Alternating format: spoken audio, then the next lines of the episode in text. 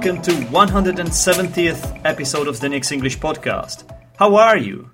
And who are you? I want to know who you are. Let me know who you are, please, because, um, you know, I, I have no idea who you are, who most of you are, uh, where you're listening from, if you're a guy or a girl, or older person, younger person, a teenager, or a baby, or, I don't know, an animal, mutant, a monster, a werewolf. I don't know who you are. And it might be interesting for you for me to find out.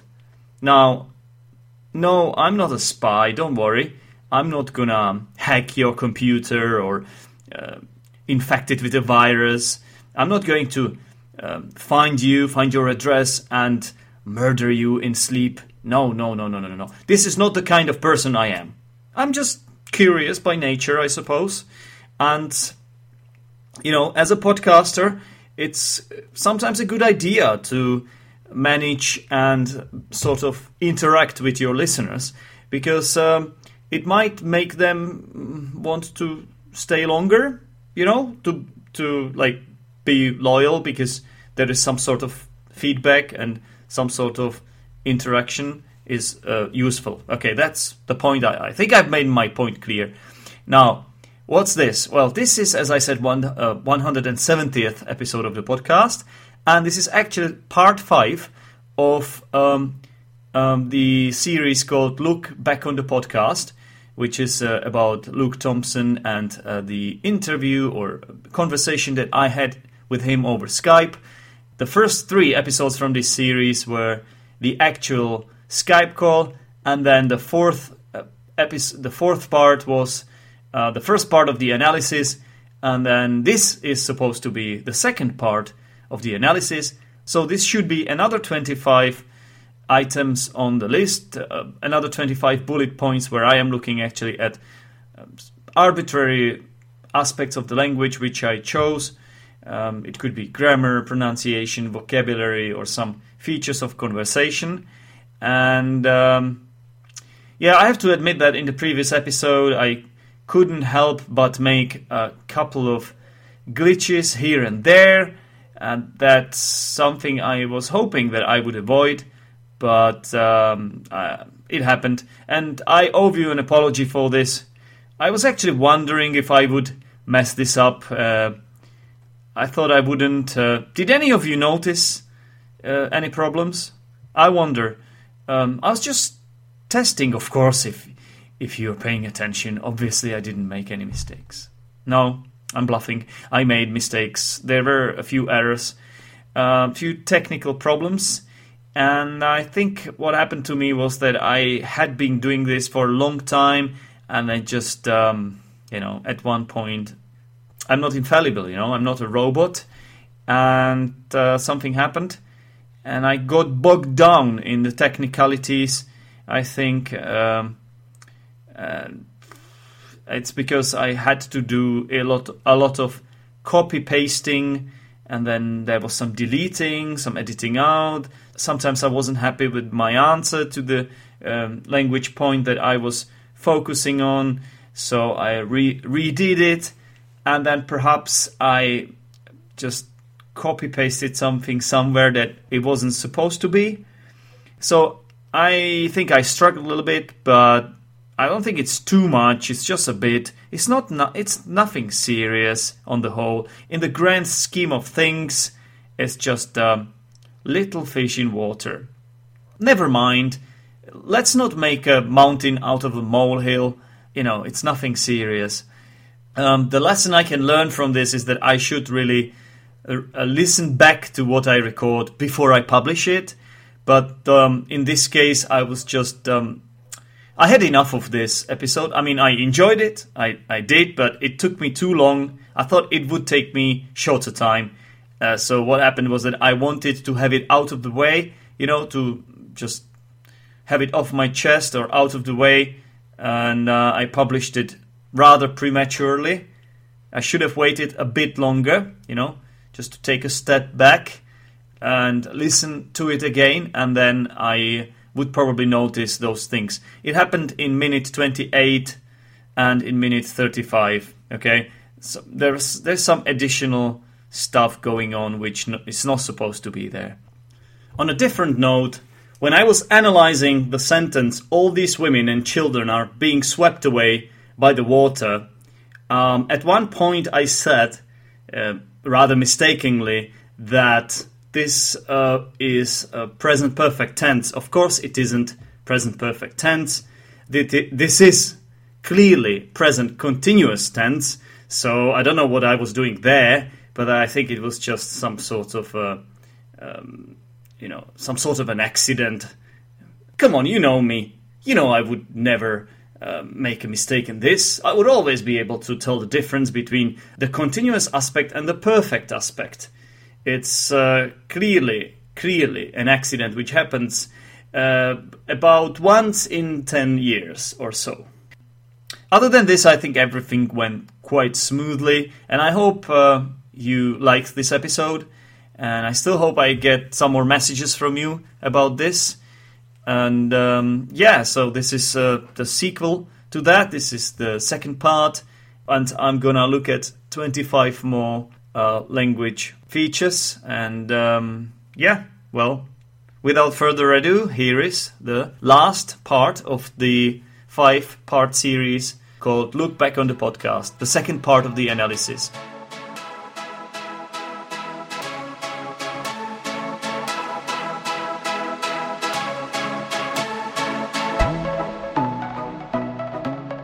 Um, and you're trying to be strong but not too strong. Uh-huh. You know, yeah, the pragmatics of of English that we use mm. in those situations is really. You have to take into account the, the formality of the language, and, and yes. Uh, so it's mostly teaching functions, I would say.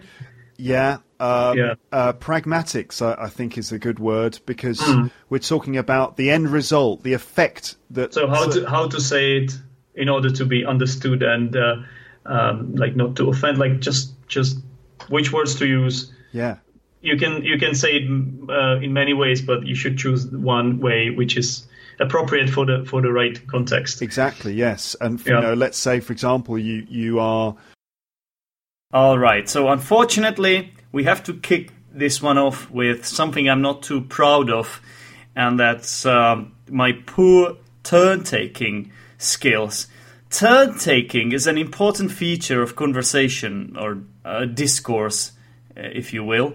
And um, I have to criticize myself here because I was basically rudely interrupting Luke. Uh, I don't know why, but uh, I think it's something that is becoming um, uh, my personal thing. Uh, I think everyone does this from time to time. Some people do it more, some people do it less. In any case, um, I shouldn't do it, and I certainly should, shouldn't do it to Luke. Uh, because he's an authority for me. So, uh, of course, I look up to Luke, and I, I, think the reason I did it was because I was just too eager to say something. You know, I sh- obviously I should have waited rather than butt in like that. Um, I should have waited for the right moment. Um, you know, when people are cut off, it's not really nice, is it? It's really common sense, you know, just something that should be um, rather transferable from L1, from your mother tongue, from your first language. I don't know why it happens to me in English more than in Czech, but I think it must be because I don't like to hold on to my thoughts for too long, if you know what I mean. Um, so that's perhaps why I do it. I think th- there is no excuse for it, of course. I shouldn't do this. And um, I, it has happened here before on the podcast, and I think you must remember that uh, I criticized myself for this more than once. And um, I want to do that because the more I bring it up, the more I am aware of this, and the, the I guess the higher the chance is that one day uh, it will disappear from my idiosyncrasy because, like I said, this is nothing to be proud of. And um, I think I, I should really set myself some sort of a podcasting goal to improve on this front because um, obviously I want to be a better person, right? Um, that was a bit of self beating, beating myself up over something that I deserve to be uh, beaten up for, I think, in this case. So hopefully it won't happen uh, in the future. It probably will, but let's okay, let's be more realistic. Let's hope it won't happen uh, as much as it is happening these days. If you come across too strong and too direct, then uh-huh. you're going to antagonize the person. And yeah. yet, at the same time, if you come across as being a bit too weak and a bit indirect, uh, then they're going to they're not going to feel, you know, they're going to feel that you're a pushover. So this time, I'm not beating myself up over anything. I'm not giving myself uh, the good old stick. Uh, we have had enough of that.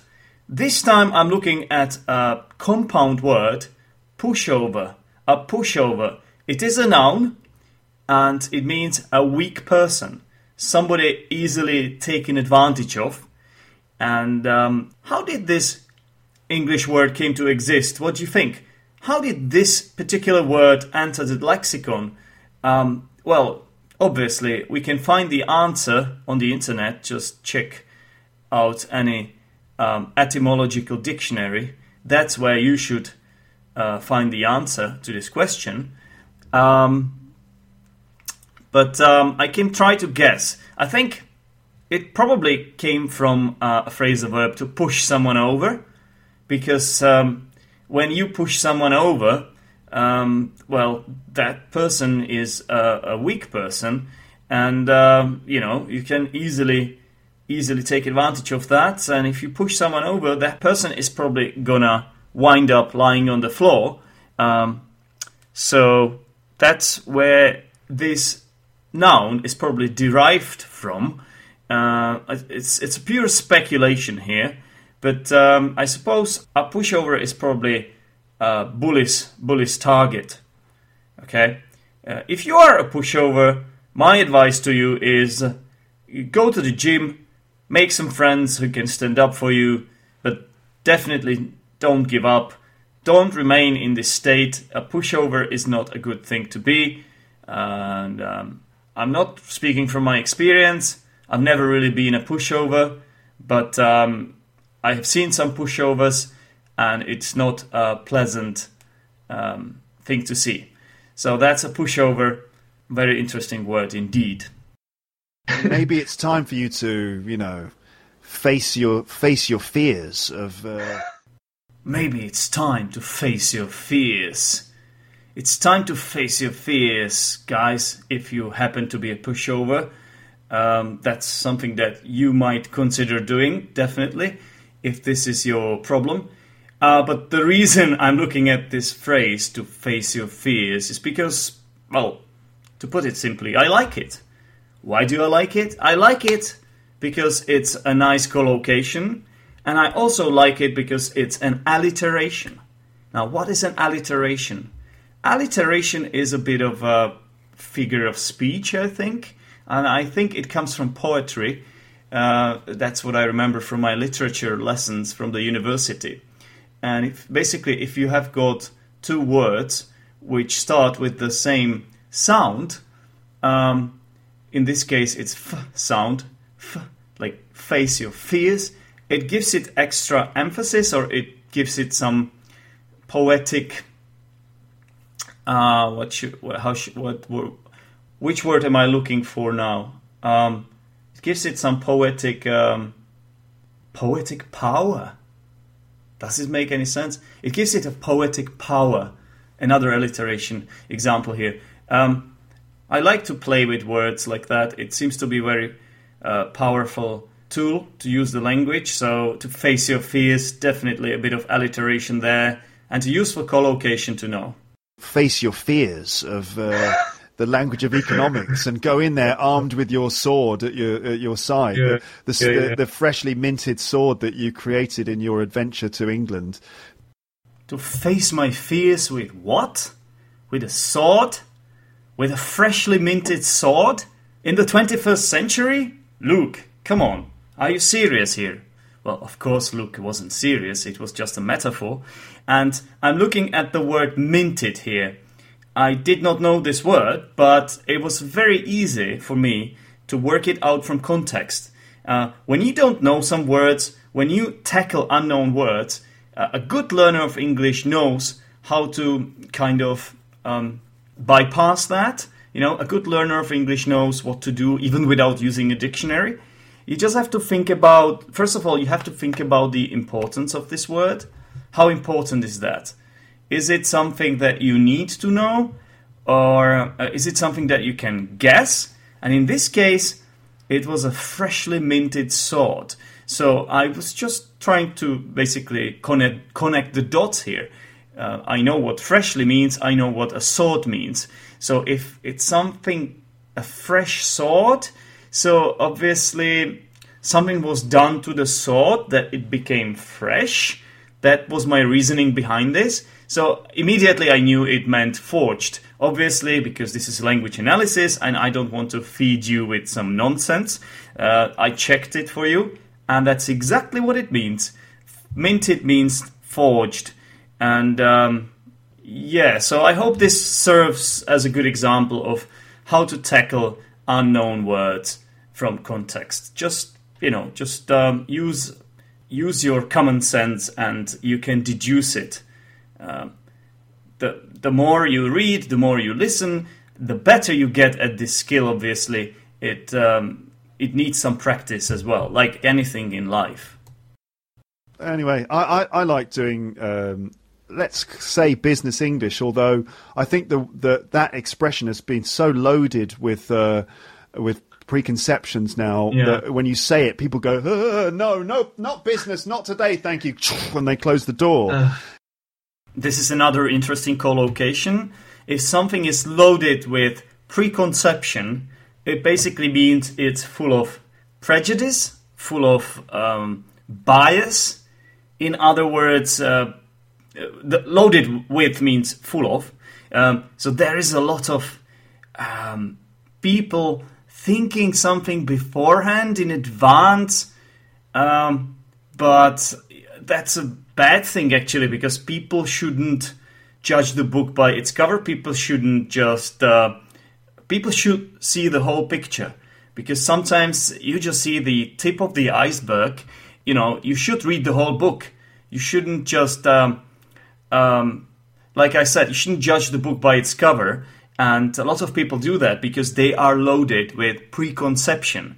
They already they come to you thinking something already about you without knowing the whole truth.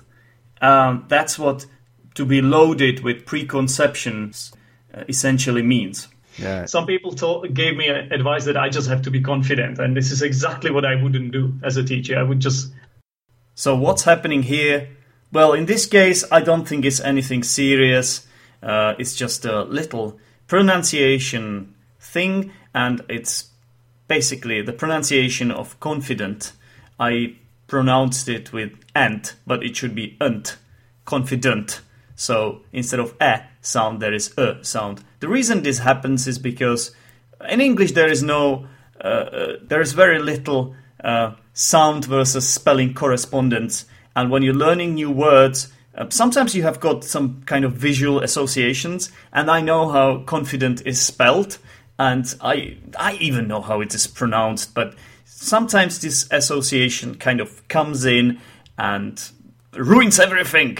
Okay, and that's what happens to me here. That's what happened to me here. Obviously, adjectives ending in ent ent should be pronounced unt and um, so, for instance, um, decent or omnipotent or I don't know what. Okay, confident. So, just to point out, uh is the most common uh, vowel in English language. Sometimes we refer to it as a schwa sound. Really interesting uh, term there, a schwa sound, and it is the most common sound in English language and it is not stressed. What else is there to say? Uh, maybe just, um, you know, I don't think this is too cringe-worthy problem, really. But uh, you know, I'm just I'm just a nitpicker. I'm I like to nitpick, and uh, I would like to improve my pronunciation. And I'm pretty confident it can happen if I work on myself like this. So there you go. You know, you'll make massive inroads in your teaching. I mean, you can you can make a lot of progress into these areas. I will make massive inroads in my teaching. Well, that's a very nice thing to say, Luke. Thanks a lot. Um, this is certainly nothing to be sniffed at, and I'll take that. Thanks. Obviously, we're talking about English for special purposes, namely English for engineering, which is, as I have established on this podcast before, something that uh, I've been teaching this term. And initially, I was really scared stiff of this. Uh, I didn't know what to expect, but you know what? You know what? With a bit of distance, I have to admit that actually I've been sort of enjoying teaching English for engineering. It is something new. It's um, uh, something I didn't know anything about, but uh, I, have been handling it all right. I think the my students give me some positive feedback, and um, we're making this work. So this was a good prediction, Luke. I think uh, I think you were spot on there. Um, anyway, let's go back to the original point that I think I decided to include this particular aspect of English language, and that's the expression to make inroads. Uh, actually, I checked this one out on the internet, and apparently it's used with the preposition to make inroads into something. So you make inroads um, into in- engineering in this case, I suppose, and it means to make progress in this particular area, to make an, an advance. But I believe, and correct me if I'm wrong.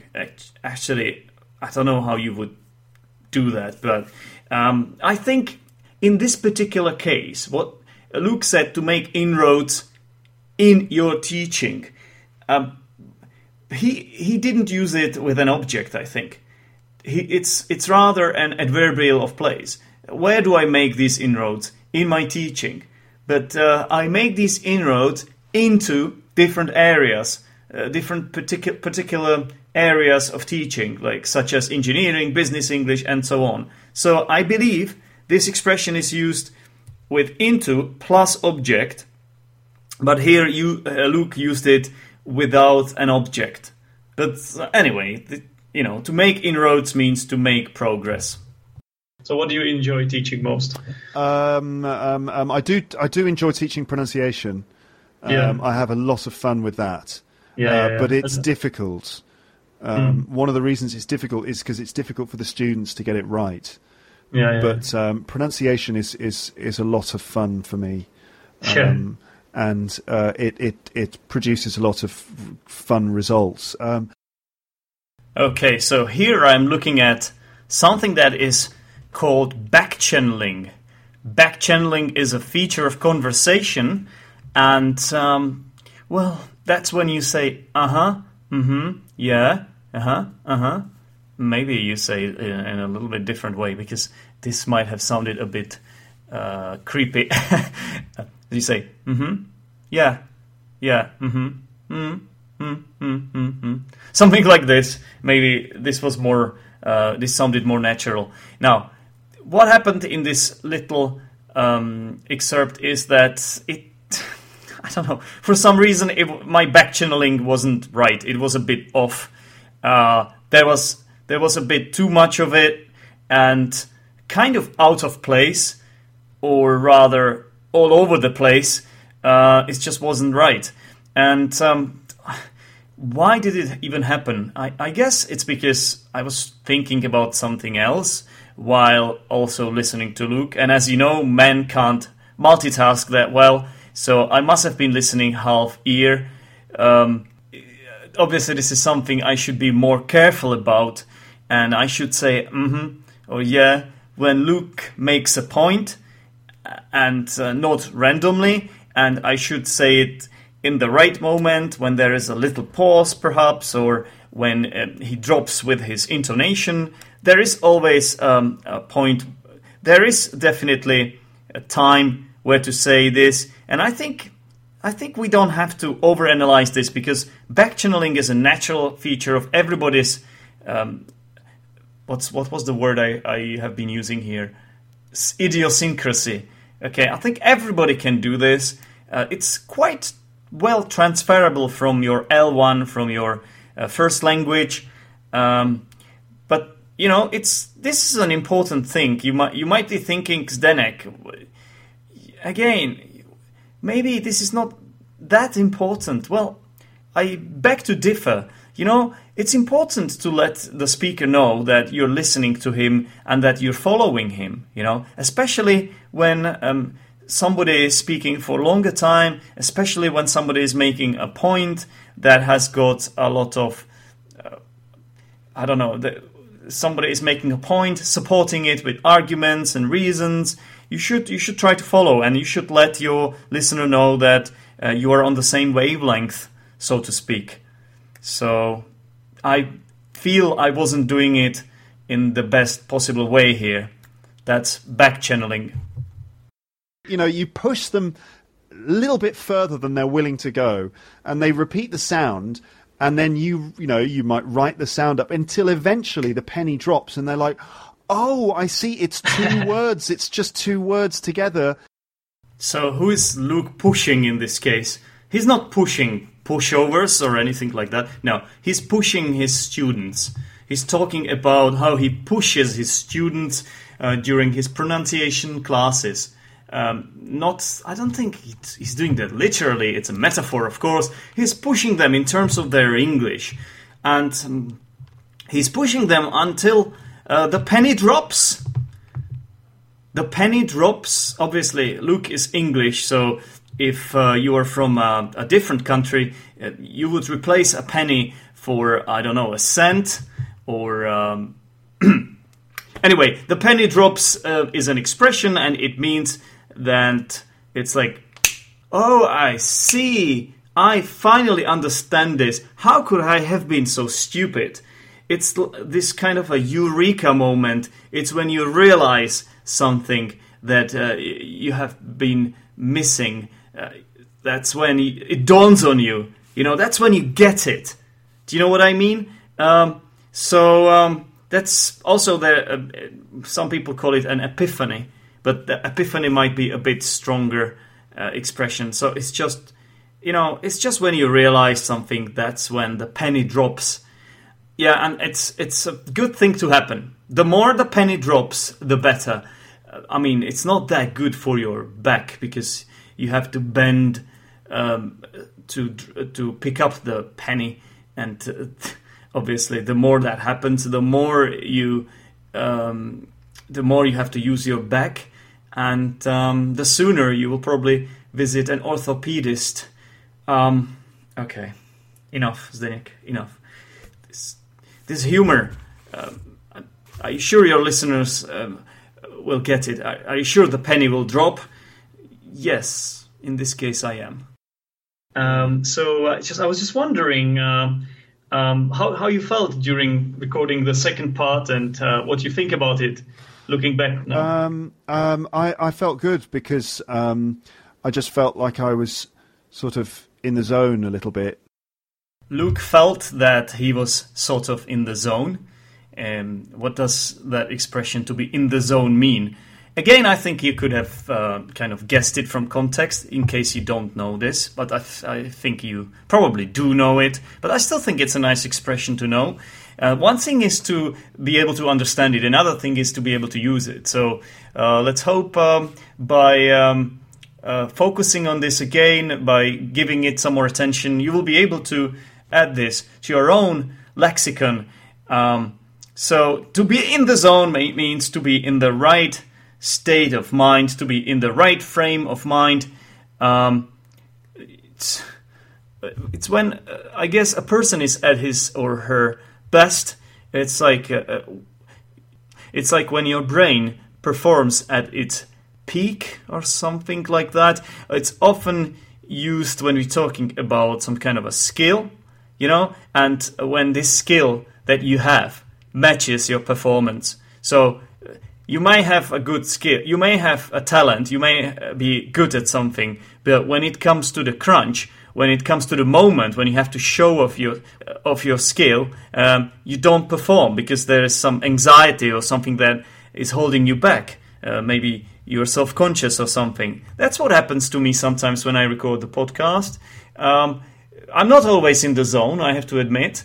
Sometimes I just I just I'm not in a good mood or I have I'm tired because I've had a long day at work and my performance goes down uh, one, two, or even three levels. So that's when my skill doesn't match my performance, and that's when I'm not in the zone. But let's hope that um, uh, you think that I am in the zone when recording this one. It's kind of hard to judge uh, or assess myself in this case because really the the best possible thing to do here to uh, let me know whether I am in the zone at this very moment is just to send me a message or leave a comment.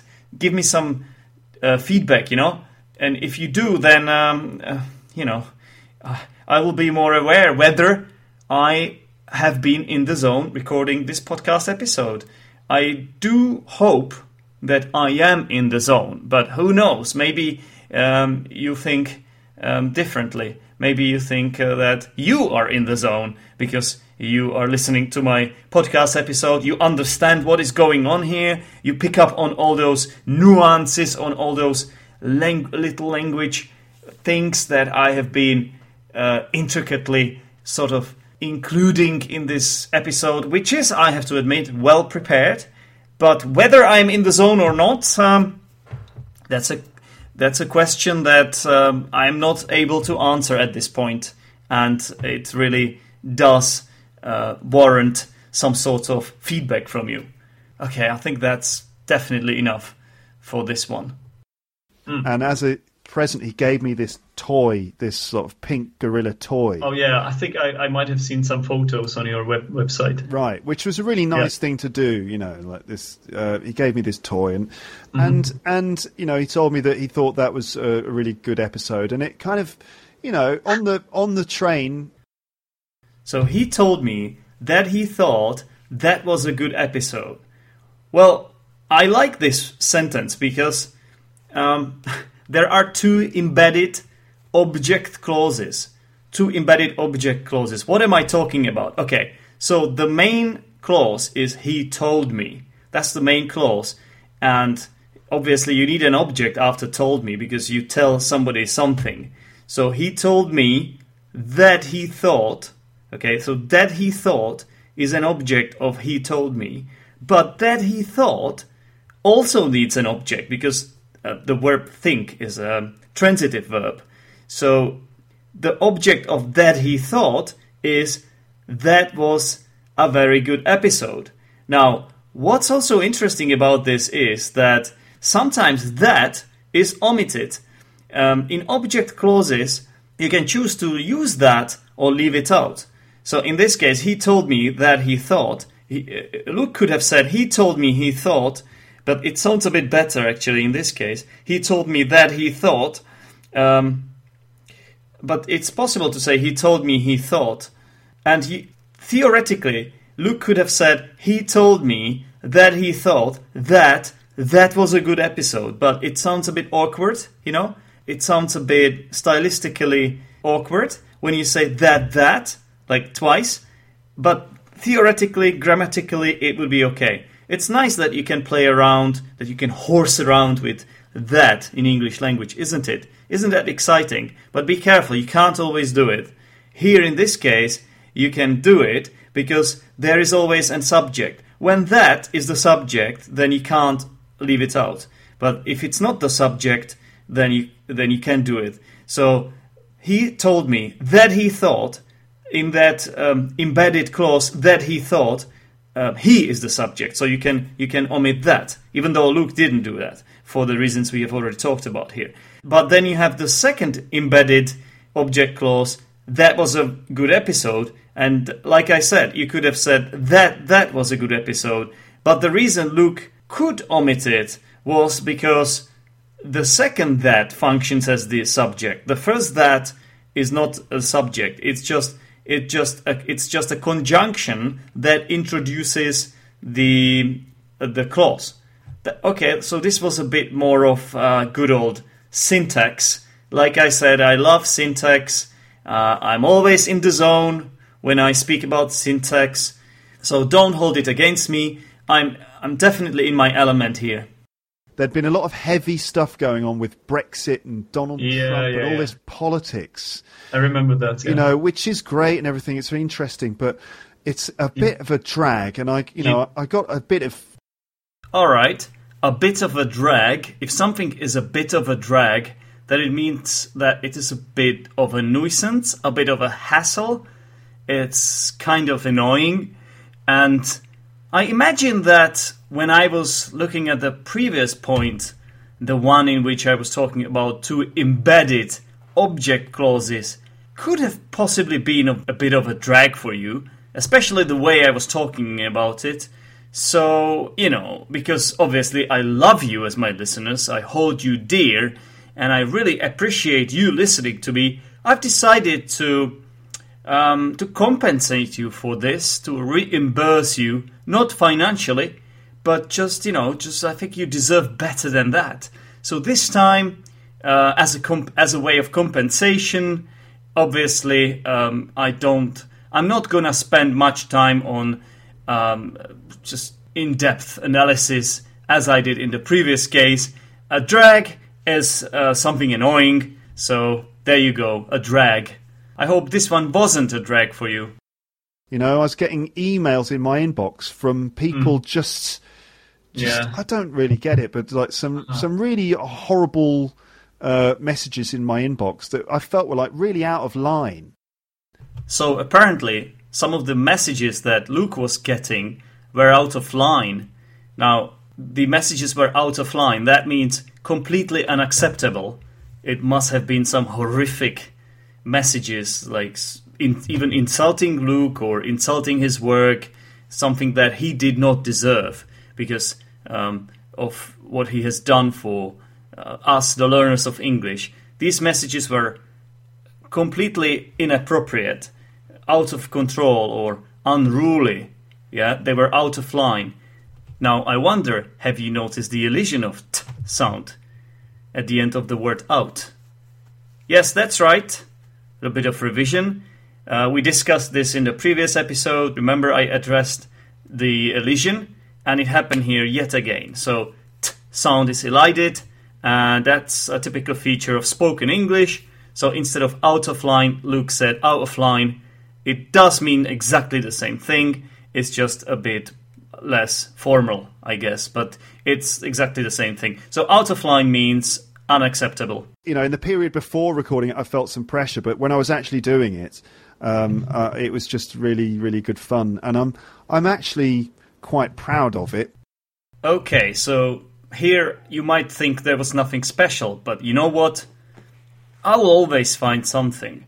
Now, I'd like to look at the word fun. Luke said it was really good fun. If you say it was really good fun, then fun must be a noun there because good is an adjective, and adjectives, as we know, pre-modify nouns. They tell us a bit more about nouns. However, I would like to point out that the word fun can also be an adjective itself. And this is really interesting, and a lot of students don't realize it. A lot of my students think that they have to say funny as an adjective. Obviously, funny is an adjective, but it means something different than fun as an adjective if you say something is funny, it's basically it makes you laugh, okay? But if something is fun, it's entertaining, it's enjoyable. Okay? So you can use the word fun as an adjective, and typically it goes after a linking verb to be. So you could say this was really fun. Recording this episode of the podcast is not a drag, quite the opposite. It's fun. Okay? It's definitely not out of line it's a really great episode of the podcast. It's fun. Um, but you can also say it's good fun. See, you can't say a good fun because fun is an uncountable noun. But like I said, it can also be an adjective. So this is really interesting. And be careful, don't confuse funny with fun. A lot of my students make this kind of mistake. You know, I'm sure there are some people listening to this thinking, I, I think it's a load of old bollocks. What? Excuse me? Are you talking about my language analysis, Luke? Seriously? Um, you can't mean that. Come on. No, okay. Obviously, this was taken out of context, and if you want to know what the context is, then you better listen back to the uh, third part of the conversation we had with Luke. And uh, I'm just, I just took this out of context just for a comical, uh, comical effect, really. Nothing else. You can, don't don't see anything else in it but that. And uh, also because of the word bollocks. Uh, bollocks, if you say something is bollocks or load of bollocks, then it means that uh, it's rubbish, it's nonsense, it's just below par. Okay? And uh, it's a bit rude, but not too much. Um, on scale from uh, 1 to 10, I would give this about 2 or 3. So it's slightly rude, but not too much. If you want to sound more polite, you would say it's rubbish. It's still a bit um, informal, though. Um, so, yeah, I hope this is not rubbish or drag or bollocks or anything like that because, you know, I'm trying here. I'm trying. Although it's a bit of gen- overgeneralization there, but you know, yeah, I. I, don't think I don't think Paul Paul will be happy uh, hearing this. Uh, Obviously, I'm just joking. He, he does know plenty of words, and uh... right. So, first of all, obviously, we are talking about Paul Taylor and the running theme of him not knowing English words, which, by the way, I don't think is completely fair to him. Although it has happened before on Luke's English podcast, so I know what Luke is doing there. Um, but uh, well, this one it was included because I made a mistake there. Um, what was the mistake? Um, I don't know. I just forgotten. Uh, yes, yes, yes, yes, yes. Got it, got it, got it, got it. I don't think he would be happy hearing this. Okay, so I think this is wrong because after an adjective, you need to use an infinitive, not the gerund. So it's like I'm I'm happy to see you. It's nice to meet you. So he would be happy to hear that. He would not be happy to hear that. He would be happy not to hear that. That's also a possibility. I don't think I should have said uh, he would be happy hearing that. You know, I think you must have noticed that I was we were a bit carried away in this uh, little excerpt and when that happens to me, sometimes um, my accuracy just um, goes. You know, um, the accuracy is sacrificed, and just for the sake of um, enjoying uh, the the conversation. You know, if you if I have to think too much about what I'm saying, about sounding correct, about every single English word, then I might not necessarily enjoy the conversation. Whereas if I uh, let my guard down a bit, um, if I loosen up a bit, then um, it will become more enjoyable. That's just the way it is. That's just the way the cookie crumbles. But um, yeah, I have to say this does happen to me once in a while when I go out for beer with my friends, and with every single word my English deteriorates. In other words, the beer actually exacerbates my English. That's what happens. So, yeah, there you go. Um, I know you might not be exactly happy to hear this because you thought that you would have a beer with me one day and uh, I would speak perfect English, but actually, uh, the more beer I have, the worse. Okay, so don't get overexcited. the thing that he did was I think the the crux of it is he thought to himself, well, I could probably do this. I you know I could, yeah. and um, you know I would regret it if I didn't give it a shot. So I think uh, now more than ever it is necessary to have some context. So uh, let me give you this context. We're basically talking about Paul Taylor, Luke's friend, uh, one of the uh, podcast pals, and his success story, how he became a well known comedian in France. Uh, basically, he used to work for Apple um, and then one day he decided to quit in order to pursue uh, a career of a stand-up comedian. And um, Luke is talking about the crux of it. Like, what's the crux of it? What's the main point? What's what was the main thing that um, that uh, basically motivated him or encouraged him to do this? And the, and he says that the crux of it is that uh, he said to himself that if he did if he didn't do it, um, he would later regret it. Okay, so that's the crux of it means the main thing, the main point, the essential thing. Also, um, another similar phrase is the crux of the matter is.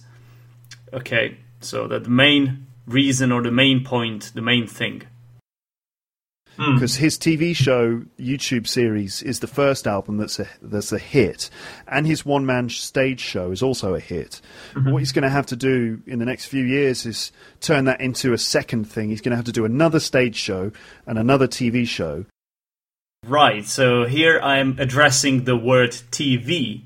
Now, why on earth would I be doing that? Everybody knows what a TV is uh, despite uh, the fact that it's um, clearly becoming less and less popular. For instance, I haven't had a TV for about six years now.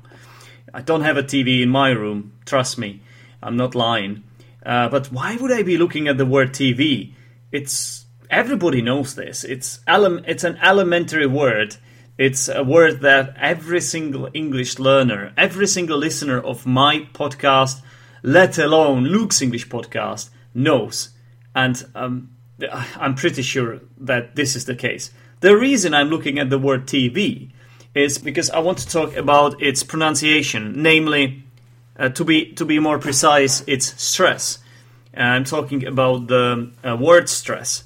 Now, TV is an abbreviation of television, of course, and English abbreviations uh, have always the stress on its last letter. So you say TV, not TV. Also, you say BBC and not BBC or BBC. It's BBC. Uh, the same UFO. You don't say UFO. You don't say UFO. You say UFO. Uh, also EU, not EU. So I, am sure I'm sure you you pronounce these abbreviations um, naturally, like intuitively, but uh, sometimes it's interesting to find out about the things that you take for granted and you don't know why. Okay. Uh, by the way, um, the words like Brexit or NATO, they are not abbreviations; they are acronyms because you pronounce them as as a word, uh, whereas abbreviations you always pronounce uh, every single uh, letter of that abbreviation. Okay, that's enough. So. Um, I wonder, have you got a TV? Is there any of you who doesn't? Well, then, then welcome on board. I guess uh, the crux of it is that these days um, you have the computer and you can watch TV on your computer, so you don't need to have a TV. That's, in other words, TV has become a bit useless he might, you know, he might just be too busy. I don't know, and he he, he might mm. decide that his time needs to be spent in more profitable ways because ultimately, you know, that you do have to make certain sacrifices. So, you know, I'm not going to hold it against him if he can't keep coming here to sort of uh, well, you know, talk nonsense with with me. All right, so still talking about Luke Taylor. Luke Taylor? No, we're talking about Paul Taylor. Okay, what have I done? What have I done? Confused their names. Um, we're still talking about Paul Taylor, and uh, Luke is saying that he won't hold it against him if he becomes uh, very famous and he won't have uh, any spare time to uh, appear on Luke's English podcast anymore. That would be a shame, really. I hope it never happens. At the same time, obviously, I wish him all the best. So I'm, I'm a bit torn apart here. Uh, okay, what's going on? Um, did I just say torn apart? No, I'm in one piece. I meant I'm torn between, okay? Not torn apart. Not yet, anyway. Alright, the expression to hold something against someone, that means to blame someone. So, uh, Luke might have said, I won't blame him. That would mean exactly the same thing as I won't hold it against him, right? You might have noticed that I have recently started using this expression, and guess who taught me that? Obviously, it comes from uh, Luke's English pod. Uh, no, obviously, it comes from the triple episode Luke back on the podcast. Now, I think I've been using it quite a lot lately, and I could get into the other extreme when I actually start overusing it. That's what happens because I'm so happy that I've learned a new expression that I want to use it. Um, I want to use it on every single occasion, uh, on whenever an opportunity arises. So I just hope that you won't hold this against me because why would you? I mean, I don't mean you any harm. I'm a peaceful teacher of English language, and you know, I, I actually prefer if we get along. Yeah, that's what I'd like to do. I'd like to be able to go up on stage and do what I've done on the podcast sometimes, but mm. in front of an audience, and and I think it could be good. Okay, I've just realized I need to start making these shorter and shorter because there are still six points to cover, and I'm already into more than 50 minutes of this episode. And uh, like I said before, I don't want to make this too long. So here we're looking at contractions, and this particular excerpt was full of them. Um, Luke said, "What what I'd like to do, what I'd, what I'd, what I would is contracted to I'd." Very good example. And also, um, I'd like to do what I've done. I've, I've. So I have done. Present perfect tense contraction of I have into I've. But interestingly enough, Luke pronounced it as F. What I've, what I've done, what I've done. So he made it even shorter because he was saying a lot of words in short space of time. So if you want to do that, you really do have to um, contract a lot in your speech, and that's that's what really marks you out. If you start contracting, um, then you're going to have a baby. if you start contracting like this, then you will increase your English proficiency uh, for sure, because uh, you will get closer to um, what a, native speaker sounds like one of the things that maybe has held me back over the years is that, you know, I like to do lots of things and I sort of feel yeah. like I can do lots of things. Yeah, and yeah. as a result, I do lots of things and I do too many different things and I'm spreading myself too thin. All right, so apparently Luke is spreading himself too thin. Um, well, that means that he's trying to do too many things at the same time, and uh, as a result, uh, he's not doing those things properly because if he was doing fewer things, then he would have more time for each of them and uh, he would um, dedicate the appropriate amount of time. So that's what's happening to Luke, apparently. He's spreading himself too thin. Um, right. Now, I can't help to talk about syntax here again, unfortunately. Why do I say unfortunately? Well, I say that because I know for some of you, for some of you, this might be a bit of a drag. Well, I hope it's not a drag for every single one of you.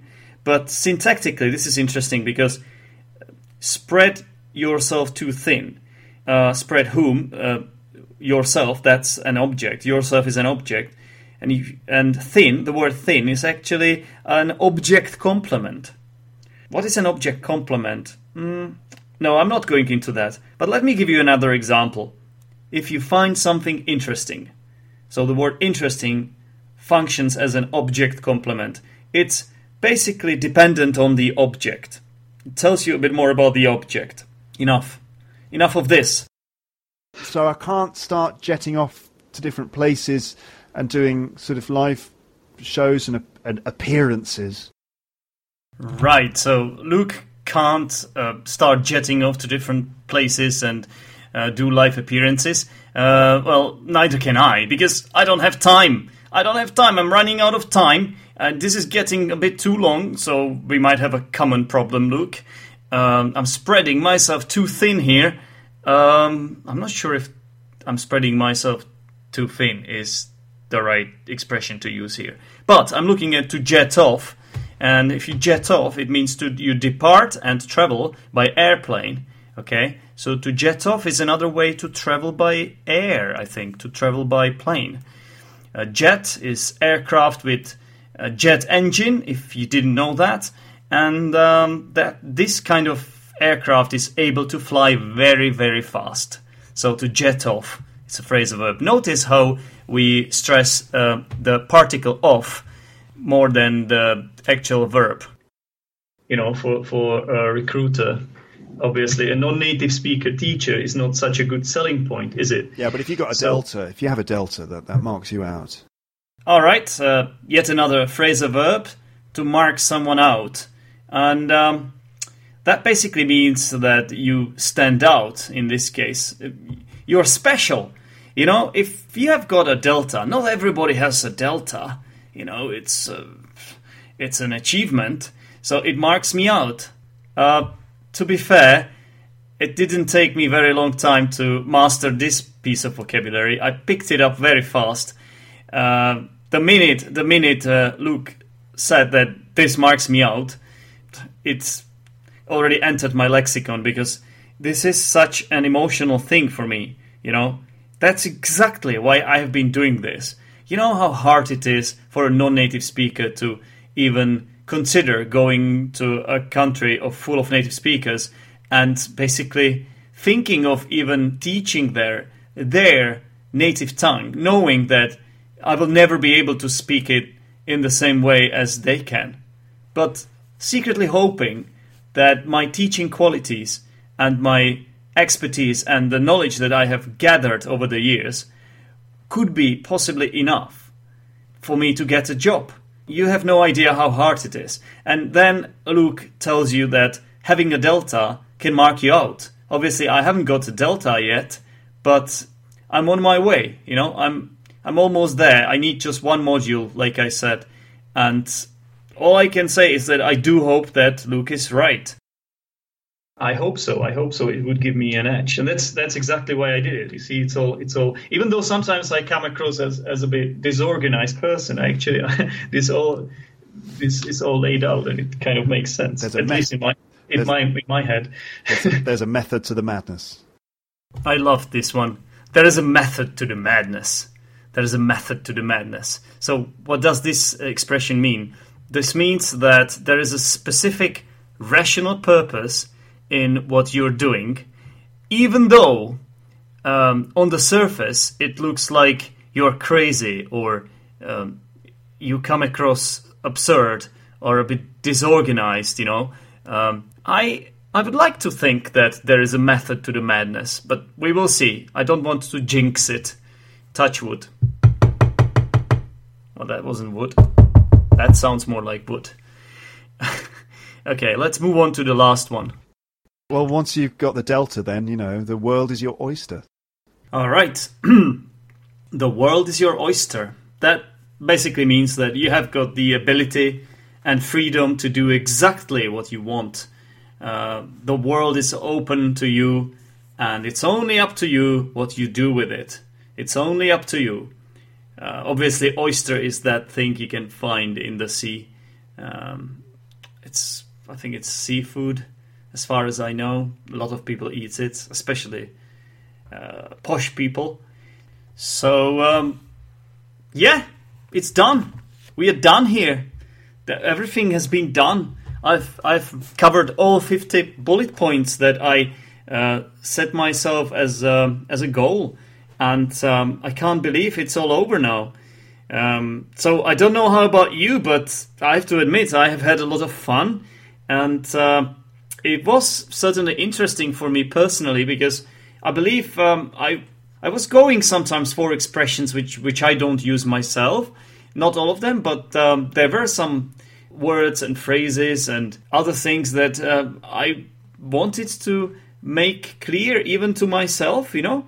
And I believe that the chances are I will be able to use it actively myself now, which is obviously great. And I wish you the same, of course. I wish that the same happens to you. I wish you the same kind of enlightenment. Now, there is nothing that would actually please me more than hearing from you. What uh, did you think of the analysis? Did did it live up to your expectations? Did it live up to the hype? Did I pick uh, interesting aspects of the language? Was there enough variety? Are the mistakes I made I made cringeworthy, or can you actually relate to the experience of making similar type of mistakes? Please join Zdenek's English Podcast Facebook group, where you can leave a comment or uh, give a thumbs up, or you can even come to audioboom.com and leave a comment there, or you can even leave a review on iTunes. Now, all that remains is the the jingle, the final jingle, which I have to say has been growing on me. I like it more and more. I know you guys had some mixed feelings about this, but um, I'm really getting used to it myself and um, I think it's not as bad as it appeared to be at first sight. You know, it's growing on me. So, without further ado, I think it's high time I ended this episode of the podcast. It's about time I wrapped it up. So, thank you very much once again for listening to this episode, and uh, I hope you tune in next time. Have a great rest of the day. Bye.